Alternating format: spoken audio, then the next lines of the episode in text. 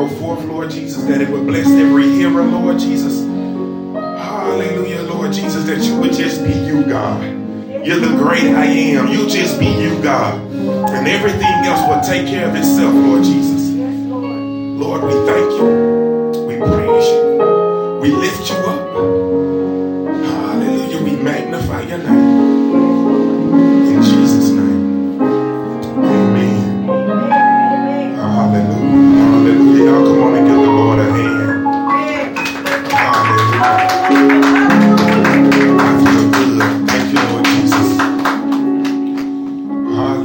For my subject on today, thank you, Lord. The Lord has given me, amen, the title, Do You Recognize It? Amen. Amen.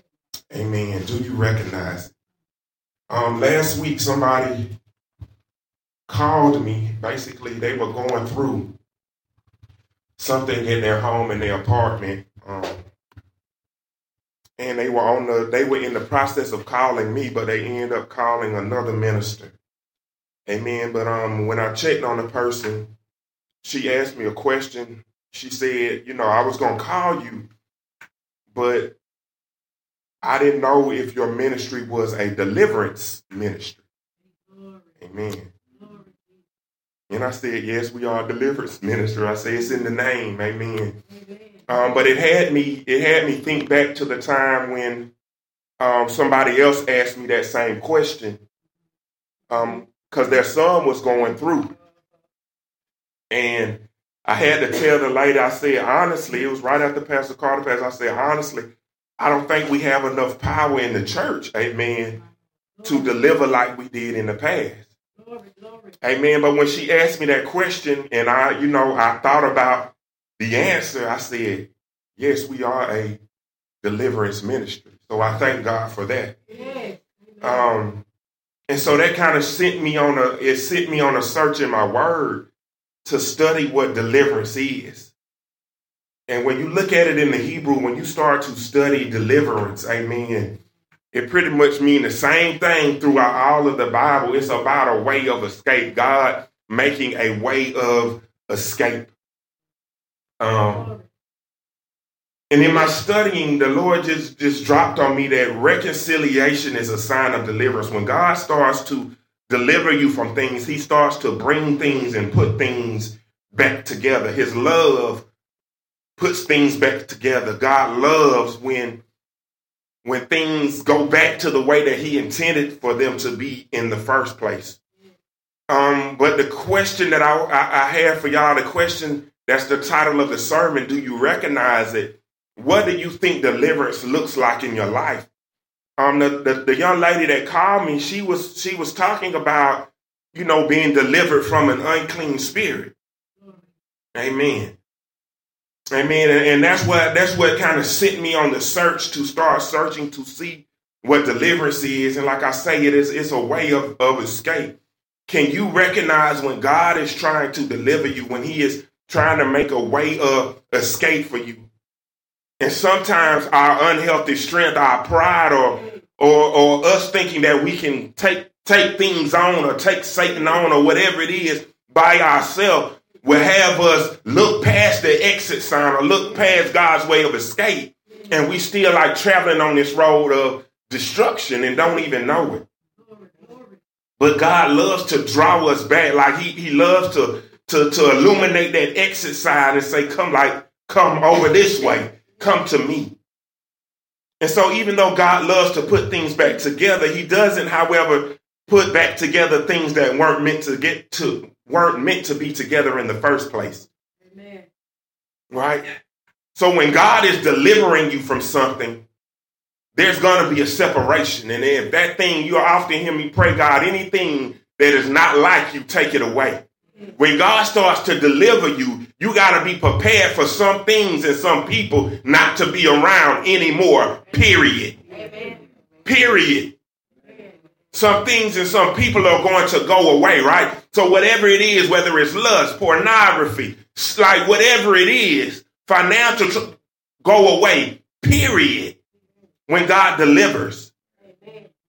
Even if it's a change in mind, right? You won't think the same anymore. Does that mean Satan is going to stop tempting you? No. But deliverance means God is going to change you. He's when and, like when God delivers you, when you see what He's done, when you recognize it, you ain't gonna want to go back that way. Amen. Amen. I come across all kind of things, glory, that could possibly tempt me. But now God has my mind right. So when when I when I'm seeing a woman have clothes, that don't turn me on no more. It actually it disgusts me because I'm like, you need to cover up. Right? I couldn't always say that.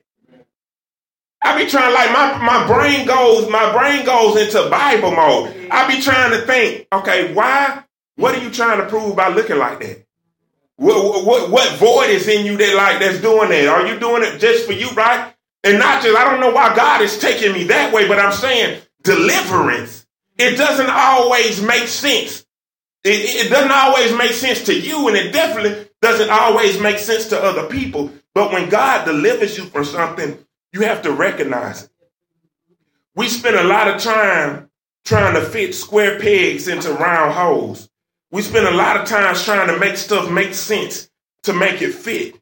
When we don't re- recognize that God is trying to deliver you, He don't want you to fit in that in that position no more. He don't want you to be in that space no more. But you constantly trying to shape yourself and mold yourself so you will fit in a spot. And God was like, "I'm trying to deliver you." I'm trying to deliver you, but you keep trying to fit in this spot. You keep trying to be in this place.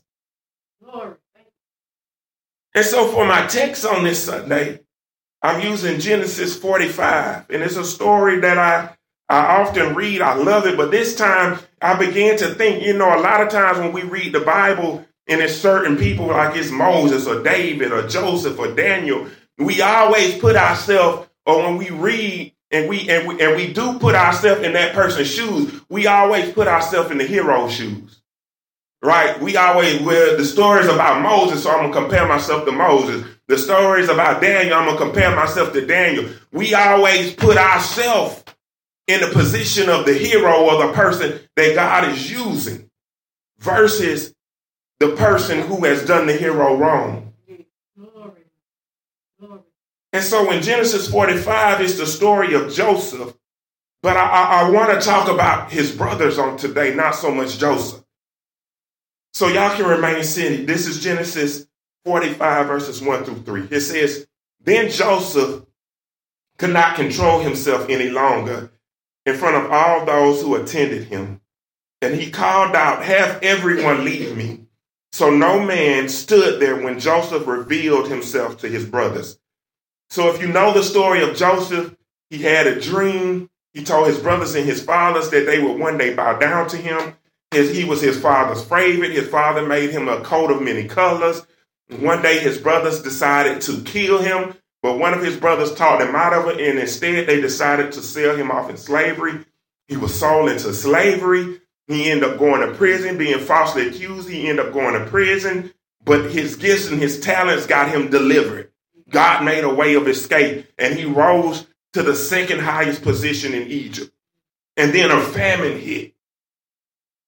When the famine hit, his family had to come to Egypt to get food. And when they came to Egypt to get food, Joseph recognized them, but they did not recognize him. And so when we picking up in the story, it came to a point where Joseph was like, I can't hold it any longer. I gotta let these people know who I am. I gotta tell them who I am. So he cleared everyone out the room. And then he revealed himself to his brothers. It works the same way with God. Sometimes God gotta clear everybody else out the room. It comes a point in your life where God, like, I can't wait no longer. I gotta let these people know who I am. Everybody else gotta get out of the room. Everybody else gotta go.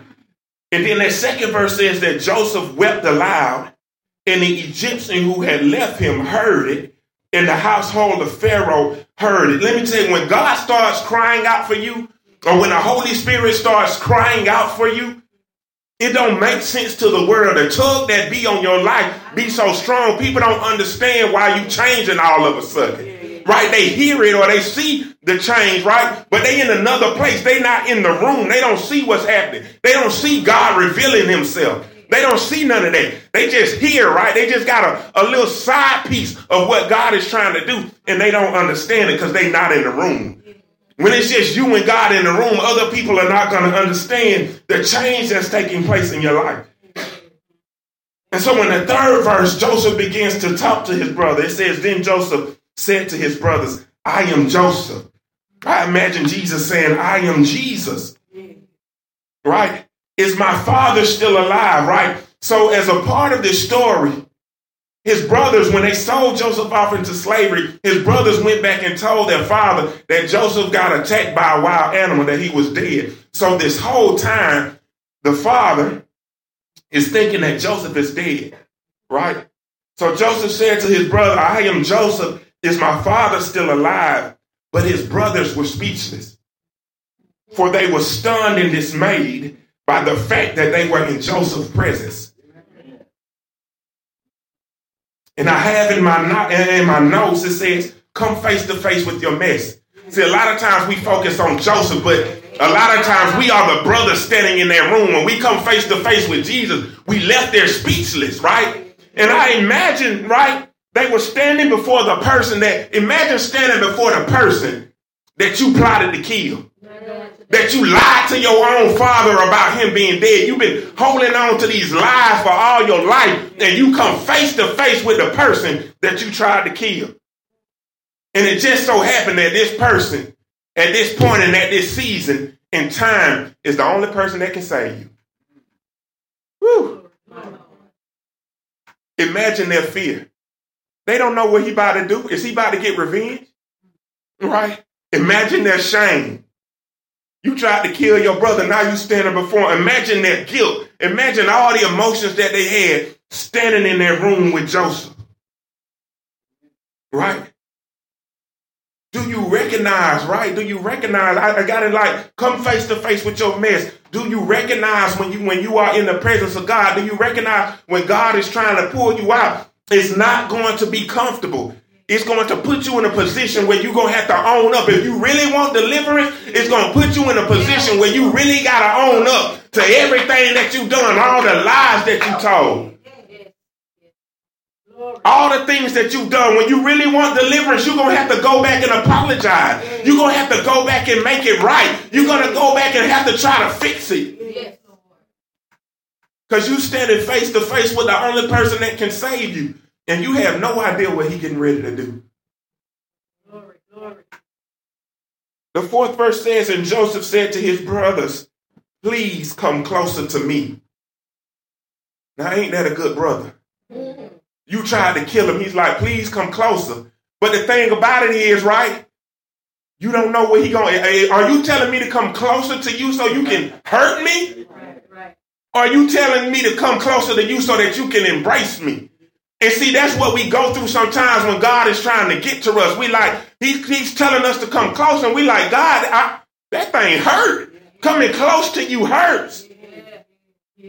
Learning about you hurt. Getting in your word hurts. You mean I can't do what I used to do? You mean I can't go where I used to go? You mean I can't dress how I used to dress? Coming closer to you, I don't know what's getting ready to happen. Joseph say, please come closer to me. And they approached him, and he said, I am Joseph, your brother, whom you sold into Egypt. Now do not be distressed or angry with yourselves, because you sold me here, for God sent me ahead of you. Come on glory, now. Glory, glory, glory. For God sent me ahead of you to save your life and to preserve our family. Right? Jesus is that same way, right? After all that we've done, he's saying, come closer, right? But don't be don't be distressed, don't be angry with yourselves. It was all part of God's plan. I did this for you. Question is, do y'all recognize it? Do you recognize the price that God has paid? That sixth verse says, so for the famine has been in the land these two years, and there are still five more years in which there will be no plowing and harvest. As long as we are on this earth, we are going to suffer. The famine is still in the land, and it ain't going nowhere no time soon. But that seventh verse says, God sent me ahead of you to preserve for you a remnant on the earth and to keep you alive by a great escape. Another version said, by a great deliverance. God is a deliverer. Amen. You can be in a dry place and he's already made a way for you to get out, and that way is Jesus. That way is Jesus. So then the eighth verse says, So now it was not you who sent me here, but God. You can't get rid of God. You can't get rid of Jesus, right? His love knows no, it, it knows no ends. It knows no limits. The only way you can escape it is if you constantly, constantly rebel against it. But he's going to continue. It's just like that, that, that verse that says, if, if, if, if, if the shepherd has 99, he will lead the flock to go get the one. Yes.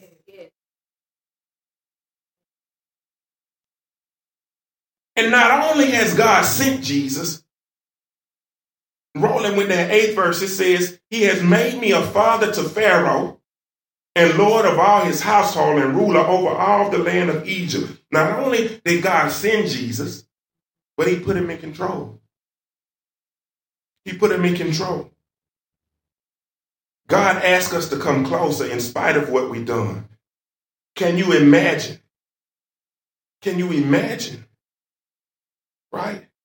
What it would have been like to stand in the room with those, as those men, as those brothers, knowing you tried to kill this person. And he's still saying, I may I like, don't worry about it. Don't worry about it. God put me here as a way of escape. Is it really possible that this man whom we betray each and every day still loves us? And I'm convinced that anybody that has trouble living for God, they really don't understand the depths of, that, of his love. If you understand the depths of God's love for you, right? And maybe your life ain't been perfect. Maybe your life ain't been perfect. Maybe you sick right now. Maybe you, you maybe you've been through a whole bunch of stuff. You know, the Bible tells us not to fear man that can destroy the body, but fear God that can destroy the soul.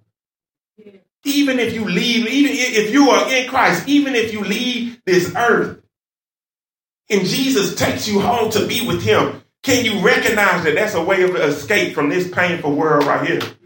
That's a way of escape. He always has a way of escape. We're not to be in this, life, in this life forever. We're not to cry forever. We're not to be hungry forever. We're not to suffer forever. We're not to get rejected forever. He always have a way of escape, whether it's in this life or the next. Even if you had everything that you want, you might feel better for the moment, but I guarantee you it's still to be something. There's still to be a void somewhere. So the only real way of escape is Jesus. Jesus' reply, just like Joseph, was if it's the Father's will, let it be done. Right? He said, God made it this way so that I could be a great way of escape for you. And so, this last part, I'm almost done, y'all. This last part, the ninth verse says, Hurry and go up to my father and tell him your son Joseph says this to you God has made me Lord over all Egypt. Come down to me and do not delay. Now, what about that part, Pastor?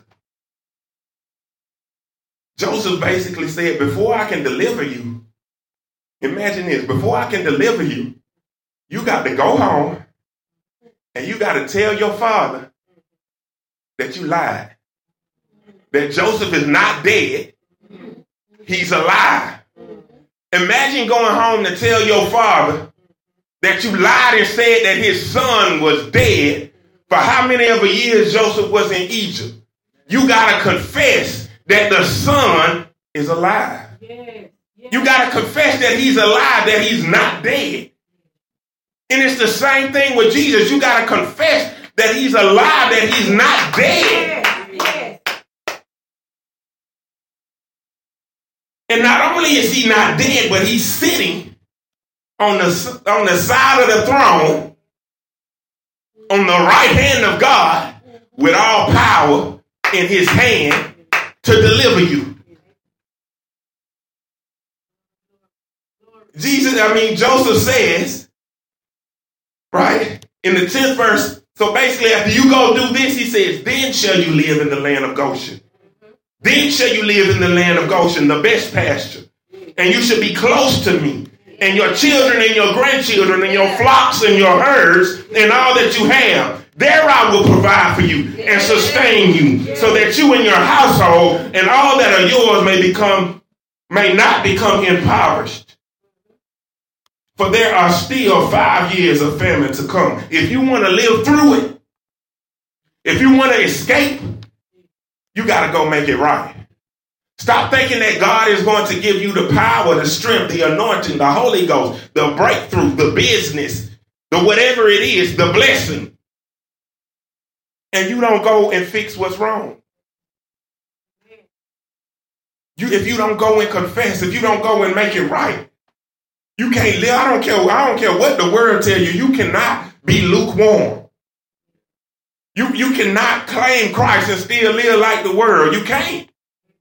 And not be blessed. Right? Deliverance in the Bible places an emphasis on escape from all threats. I don't care what it is.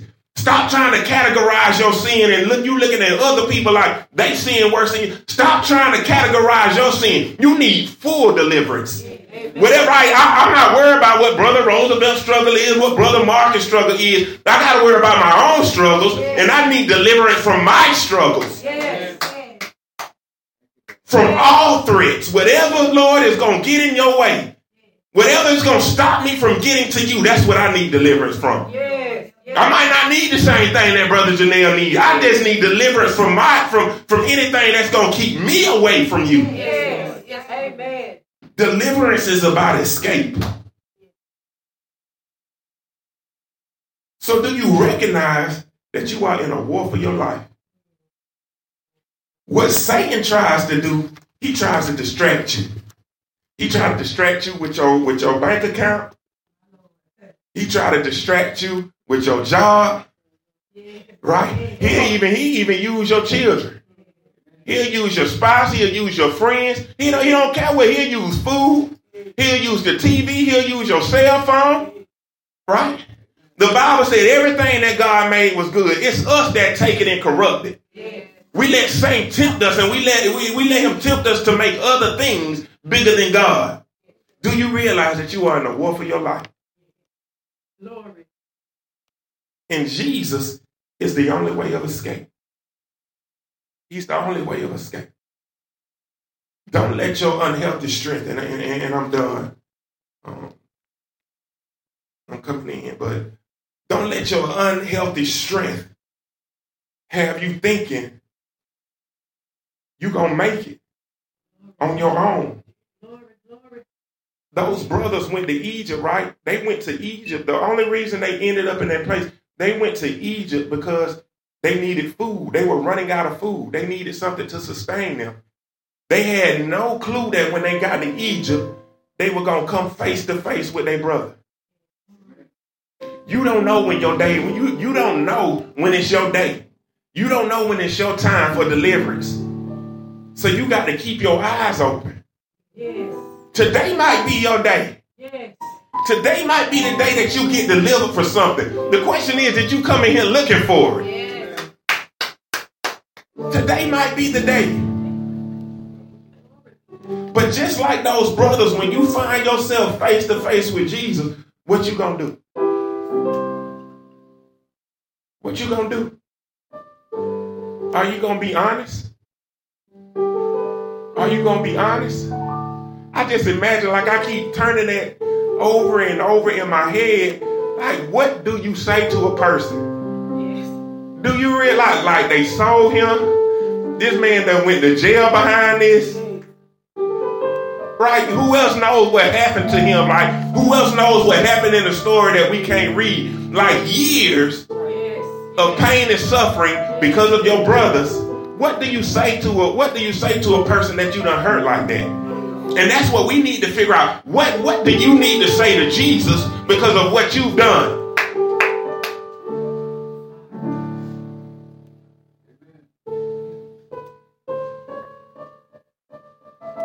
And then it doesn't stop there. Because that's what we try to do. Jesus, I'm sorry. But now Joseph said, now go home and tell daddy. If you say you're sorry, now go home and, and, and tell like the tell somebody tell this person. Now ask daddy to forgive you. Go go tell the person you hurt.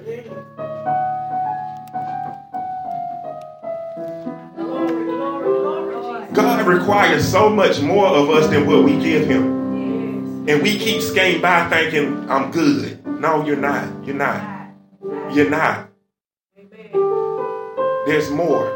He's requiring more. Do you recognize. Amen.